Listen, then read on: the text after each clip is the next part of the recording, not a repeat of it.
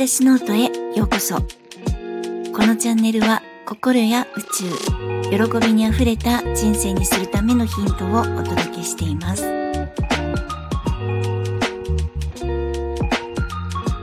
皆さんいかがお過ごしですか？ゆみです。えー、本日のテーマはやりたいことや好きなことの見つけ方です。えー、なんだか毎日同じような日常を過ごしたりとか、まあ、家族のために一生懸命だったり、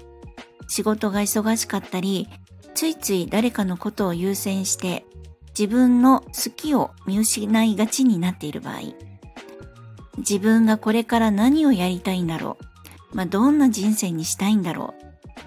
う、そもそも自分は何をやってる時が嬉しいんだろうという、なんかこういつもどこかに隠れてしまってるこの好きとか欲しい、こんなのがいいっていうのが、まああのわからなくなってしまったりします。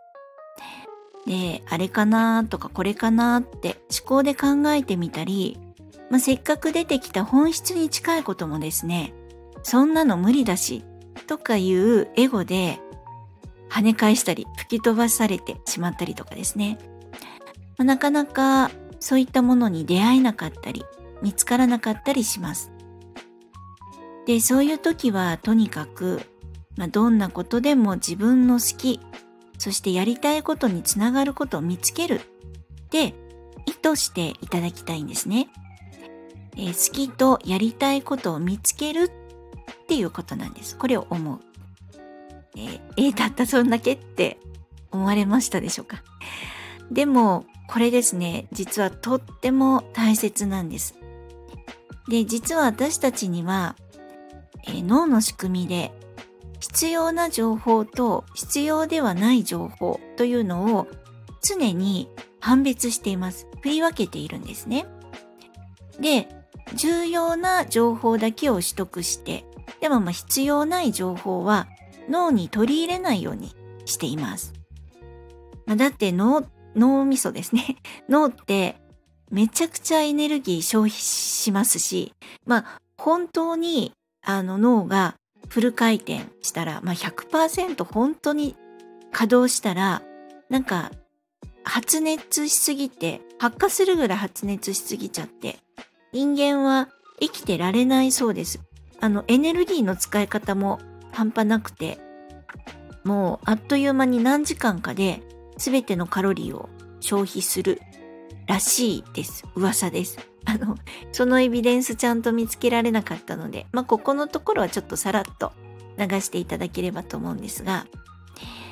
まあ、そしてですね、えっと、そのうち必要な情報を見つける、重要な情報を見つけるのは、えー、ラスっていうものですね。えー、毛様体不活系というところです。そして、えー、必要ではないって判断して、まあ、その脳に信号を送らない。まあ、要するに心理的盲点として取り込まないっていうことをするのがスコトーマという、えー、作用です。で、このラスとスコトーマで、えー、常に脳は無意識のところで情報を取捨選択しているっていうことなんですね。なので、えー、好きなこととかやりたいことを見つけるには、好きなこと、やりたいことってなんだろう、探したいっていうことをちゃんと自分に問いかけておく必要がありますし、そして見つけたいなって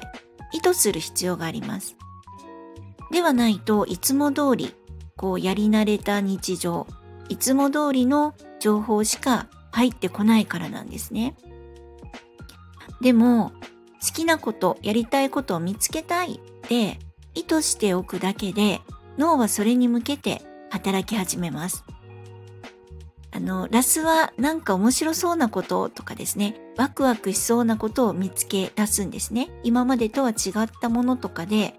これかなこれかなっていうものを、えー、と見つけ出します。そしてスコトーマの方は、普段興味を持たなかったから意識してなかったっていうところにも意識を広げ出すんですね。普段だったら捨ててたところにも、えーと、なんかこう目が行くとか、ついついあなんかこう耳が暖房になって聞こえてきたとかですね、そういう意識ができるようになります。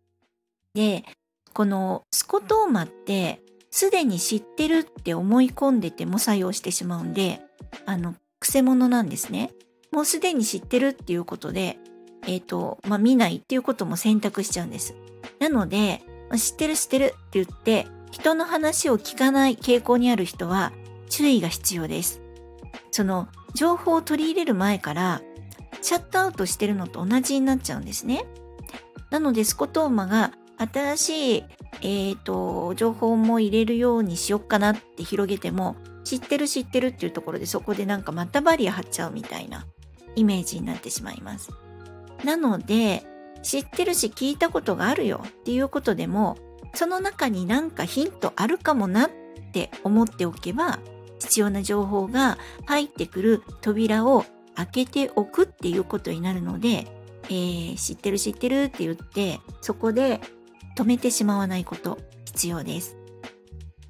そして、えー、スコトーマを外すっていうのとちょっと似てるんですが、あの以前コンフォートゾーンとホメオスタシスの話をあのいたしました。で、このスコトーマってコンフォートゾーンに似てるんですよね。あの居心地がいい場所で生活するっていう自分の範囲を決めてしまってるっていうコンフォートゾーンと、必要だと思っているっていう思い込みの場所で、えー、生きようっていうかその情報を取得しようとさせるスコトーマの作用、えー、これがあるとやっぱり新しいものが入ってきづらいんですね。だから、えー、行ったことがない場所に出かけてみるとか、いつも手に取らないようなジャンルの雑誌を見る、映画を見る、そして足を運んだことがないお店に入ってみるとかですね、えー、いつもとは違うことをやってみるっていうのがすごくいいです。そしてその新しく足を踏み入れた世界、その雑誌の世界などからラスが働いて、これからの自分の幸せな人生につながるヒントを、まあ、たくさん見つけ出すっていうことなんです。なので今何がしたいのかっていうのが、本当に今はわからなくても好きなこと、やりたいことを見つけたいって意図しておいてください。で、そのまま素直にしていたら思ってもないことに意識がいったりするので、まあ、ちょっと楽しかったりします。で、例えば現在ですね、あのセクシー田中さんっていうドラマをやっていますが、まあ、それを、えーと、見てたんですけど、なんかこうダンスとか踊りとか体を動かすのいいなって思ったんですね。で、そうするとやっぱりベリーダンス以外にもヒップホップとかフラメンコ、フラダンス、あと大人のバレエとかですね、日本舞踊とか社交ダンス、あとタップダンスとか、いろんなものが目に入ってくるようにあのなると思います。私もなんかこう注意して考えてたら、なんかあ、そんなダンスもあるんだっていう風に目に入ってきます。で、えー、かつですね、あのごじゅっさい過ぎても無理なく楽しく続けられるのってなんかあるのかなって、そういうのを意図しておくとすると、またその問いかけに対してラスが働いてくれます。もう脳みそって本当にお利口さんなんですね。だから好きなこと見つけたいって放っておくっていうことが大事です。で、ああこれだったんだなって興味が持てることが見つかるのを本当に応援しています。え、今までの配信や今回のお話でわからないところがありましたら、ぜひコメントやレターいただけると嬉しいです。そしていいねやフォローもしてくださるととっても嬉しいです。本日も最後までお聴きくださり本当にありがとうございました。皆様ぜひ良いお時間をお過ごしください。ではまた。